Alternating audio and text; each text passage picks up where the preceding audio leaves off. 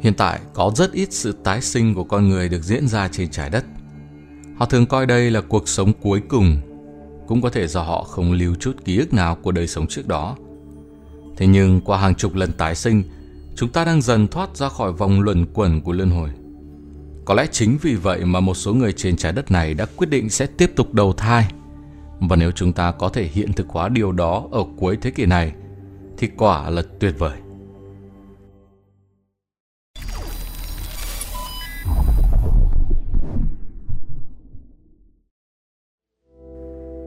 Saqqara, nơi bắt đầu nền văn minh Ai Cập, được cho là kim tự tháp đầu tiên xây dựng ở Ai Cập bằng suy nghĩ. Từ khi mới tạo ra, nó đã được bao phủ bởi những viên đá trắng tuyệt đẹp.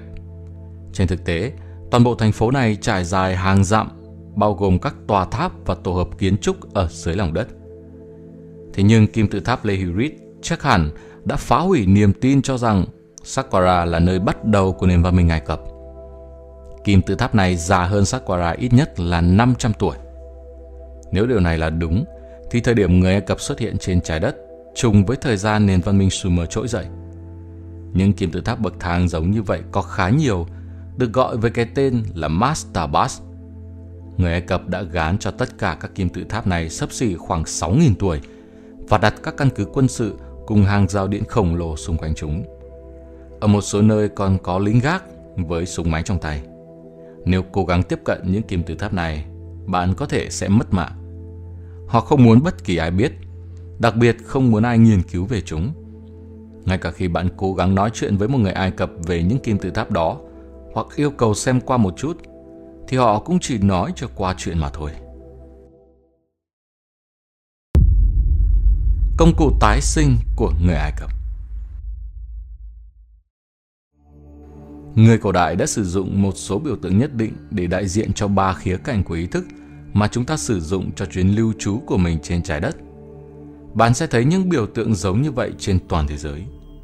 Nhưng mô tả này chỉ về một con vật sống dưới lòng đất, đại diện cho những sinh vật siêu nhỏ. Một đi bộ trên mặt đất, đại diện cho cấp độ ở giữa, giống như loài người chúng ta. Và một bay trên không trung, đại diện cho những loài khổng lồ. Những biểu tượng giống vậy sẽ xuất hiện ở mọi nơi. Ở Ai Cập, bạn sẽ nhìn thấy một con kền kền ở bên trái, có mắt phải của Horus ở giữa và một con rắn hổ mang bên phải.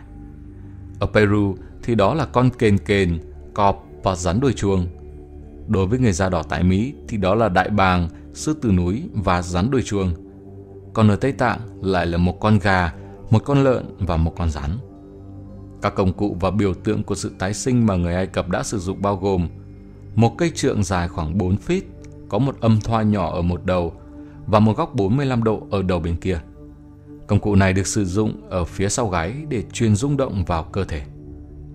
Một hình bầu dục thường có màu đỏ cam là biểu tượng cho sự chuyển hóa xảy ra khi chúng ta tái sinh hoặc là thăng thiên, khi chúng ta thay đổi hình dạng và bản chất hóa học trong cơ thể.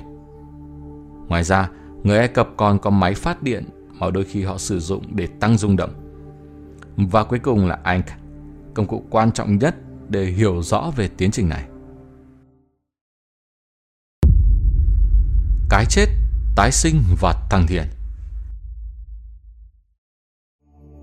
Trong một tấm hình của Osiris đã biểu thị người đang nắm giữ một chiếc gậy, một cây trượng 45 độ có âm thoa ở đầu và một cây đập.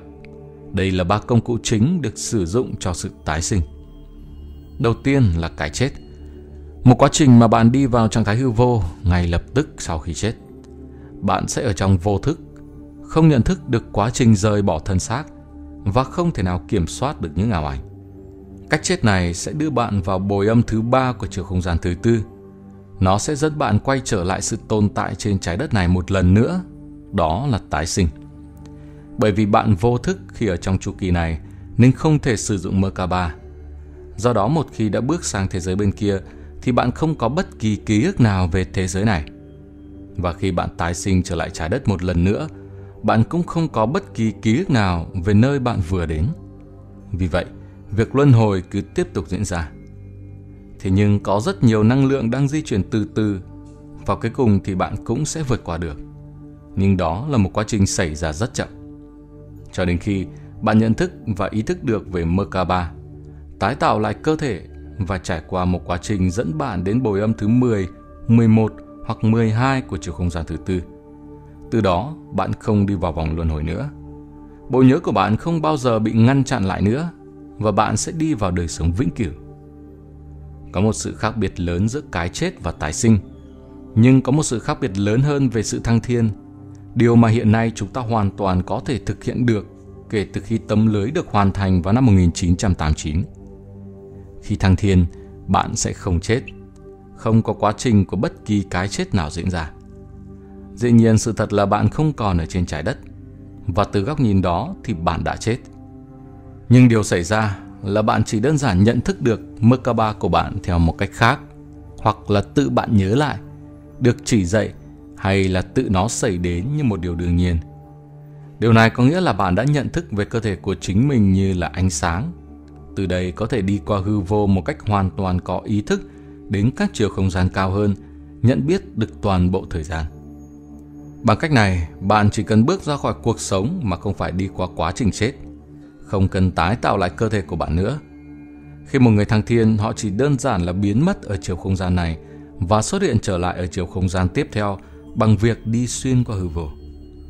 Cá nhân bạn có thể không đi qua quá trình thăng thiên, bạn có thể thực sự chết hoặc tái sinh trở lại. Nó không tạo ra nhiều khác biệt vào thời điểm này trong trò chơi của sự sống trên trái đất.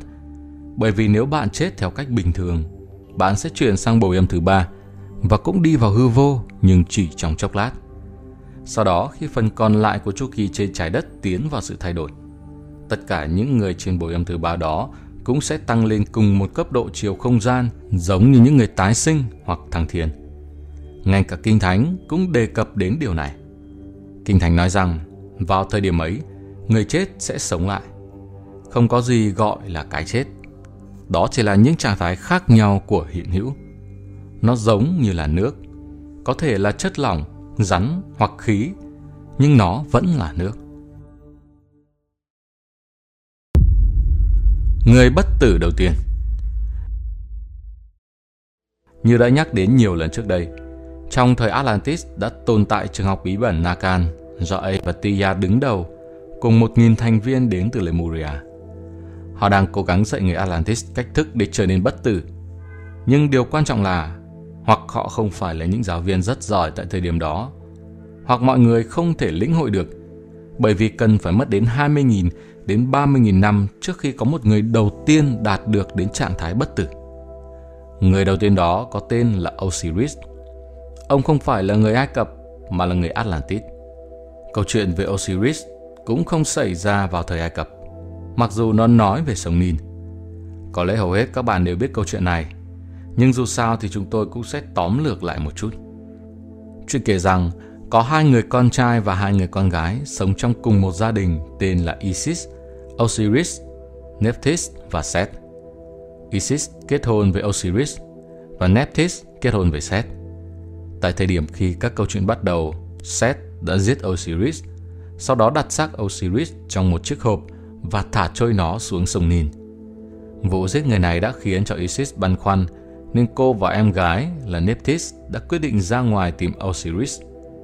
Họ tìm thấy xác anh ta và mang về với ý định mang Osiris trở lại với cuộc sống. Khi Seth phát hiện ra, anh ta cắt cơ thể của Osiris thành 14 mảnh và giải chúng ra khắp thế giới để hai chị em không thể làm cho Osiris sống lại. Isis và Nephthys sau đó ra ngoài tìm kiếm những mảnh ghép này để ghép Osiris lại với nhau. Họ đã tìm thấy 13 trong số 14 và lắp ráp các mảnh lại với nhau, nhưng không có cách nào tìm thấy dương vật, mảnh thứ 14. Và nhờ Thoth cùng với phép thuật đã khôi phục lại mảnh thứ 14. Điều này đã khôi phục lại dòng chảy năng lượng của sự sáng tạo, đã mang Osiris trở lại với cuộc sống và thêm vào đó mang đến cho anh ta sự bất tử. Theo quan điểm của người Ai Cập, chính nhờ năng lượng tình dục mà sự bất tử đã đạt được. Đó chính là năng lượng Tantra đã bén rễ ở Lemuria. Nhưng hãy lưu ý rằng, đầu tiên thì Osiris vẫn còn sống, đi lại trong một cơ thể ở cấp độ ý thức thứ nhất. Sau đó anh ta bị giết và cơ thể bị cắt thành nhiều mảnh, tức là anh ấy đã tách biệt khỏi chính mình. Đây là cấp độ ý thức thứ hai, cấp độ của chúng ta. Sau đó những mảnh ghép được gắn lại với nhau và anh ấy đã được tái tạo lại toàn bộ. Đưa Osiris đi vào cấp độ ý thức thứ ba, đó là sự bất tử. Osiris đã trải qua 3 cấp độ của ý thức. Cái đầu tiên là toàn bộ, cái thứ hai được tách ra khỏi chính nó, và cấp độ thứ ba, tất cả các bộ phận đã được kết nối trở lại với nhau. Điều này khiến Osiris trở lại một cách hoàn toàn nguyên vẹn, đồng thời trở thành vị thầy hướng dẫn tái sinh đầu tiên của Atlantis. Vì vậy, họ sử dụng sự hiểu biết của Osiris về cách anh ta trở nên bất tử, làm khuôn mẫu để những người khác có thể đạt đến trạng thái ý thức tương tự. Điều này về sau đã trở thành tôn giáo của Atlantis và sau đó là tôn giáo của Ai Cập. Trí nhớ chuyển tiếp Những người Atlantis, bởi cách thức mà bộ não hoạt động có một trí nhớ toàn vẹn. Họ nhớ tất cả mọi thứ đã từng xảy ra với họ và trí nhớ của họ có sự chuyển tiếp. Có nghĩa là bất cứ thứ gì mà một người nhớ được thì những người khác trong cùng chủng tộc cũng có thể nhớ được. Các thổ dân ở Úc hiện nắm giữ kiểu trí nhớ này. Khi bất kỳ điều gì xảy ra với một người thổ dân, bất kỳ thổ dân nào khác cũng có thể trải nghiệm lại bất kỳ khi nào họ muốn. Nếu một người thổ dân bước vào căn phòng này ngay bây giờ, anh ấy hoặc cô ấy sẽ thật sự truyền lại trải nghiệm đó cho tất cả các thành viên trong chủng tộc đang tồn tại ở bất cứ đâu trên hành tinh. Mặc dù họ đang ở cấp độ ý thức đầu tiên, nhưng họ không bị tách rời khỏi chính bản thể. Chúng ta đang ở trên cấp 2 nhưng rất tách biệt với bản thể của chính mình. Giống như người Atlantis, những tổ dân không có ý thức mơ hồ giống như chúng ta. Họ có bộ nhớ 3D hoàn chỉnh. Họ có thể dựng lại căn phòng này ngay lúc này bằng cách lướt qua toàn bộ căn phòng. Và tất cả những người còn lại có thể đi vòng quanh đây và quan sát nó. Họ có thể đi đến bàn và nhìn vào mắt bạn. Đây sẽ không phải là thời gian thật mà được gọi là khoảnh khắc trong giấc mơ, giống như là trong một giấc mơ, nhưng lại là một bản sao tuyệt đối của thực tại. Trí nhớ của họ là hoàn hảo, không có bất kỳ sai lầm hoặc thiếu sót. Hiển nhiên là người Atlantis không có lý do gì để viết lại những sự kiện đã xảy ra, bởi họ cho rằng tại sao phải cố gắng mô tả một cái gì đó bằng ngôn từ, trong khi tất cả đều có thể trải nghiệm thực tế. Ngay cả sau sự sụp đổ, người Ai Cập và những người khác nữa đều có khả năng ghi nhớ đáng kinh ngạc. Tại thời điểm đó, họ đã mất hình ảnh ba chiều và chuyển tiếp bộ nhớ, nhưng vẫn có trong mình ký ức về những hình ảnh. Khi các học sinh của ngôi trường bí ẩn thực hành một phương pháp khá phức tạp, họ có thể thực hiện tất cả ở trong đầu.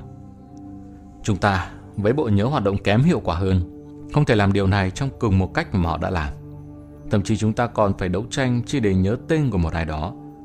Sự phức tạp sẽ tăng lên khi nâng cấp độ của trò chơi – chúng ta cực kỳ khó khăn để nhớ từ một tấm hình này sang một tấm hình khác. Nhưng những người cổ đại hoàn toàn có thể làm được điều này trong đầu. Trải nghiệm trên là chìa khóa quan trọng để thấu hiểu bản chất tự nhiên của sự sáng tạo, tái tạo lại các hình ảnh như thể bạn thực sự đang ở trong hư không và di chuyển qua các chuyển động hình học. Trải nghiệm đó để bạn hiểu rằng các vòng tròn trên trang biểu thị các chuyển động thực tế và các chuyển động hình học của linh hồn trong hư không – là sự khởi đầu cũng như kết thúc của sự sáng tạo. Thế nhưng, sẽ ra sao nếu không chỉ một vài người mà hầu hết chúng ta cũng có thể thăng thiên và sở hữu bộ nhớ 3D hoàn chỉnh của Atlantis? Hành tinh chúng ta có trở nên bất tử hay được nâng cấp lên một tần số mới hay không? Hãy cho chúng tôi biết một vài quan điểm của bạn ở bên dưới phần bình luận ngay khi kết thúc video này. Còn bây giờ thay mặt ekip, Việt Cường xin chào và chúc mọi người có một ngày mới thật tuyệt vời.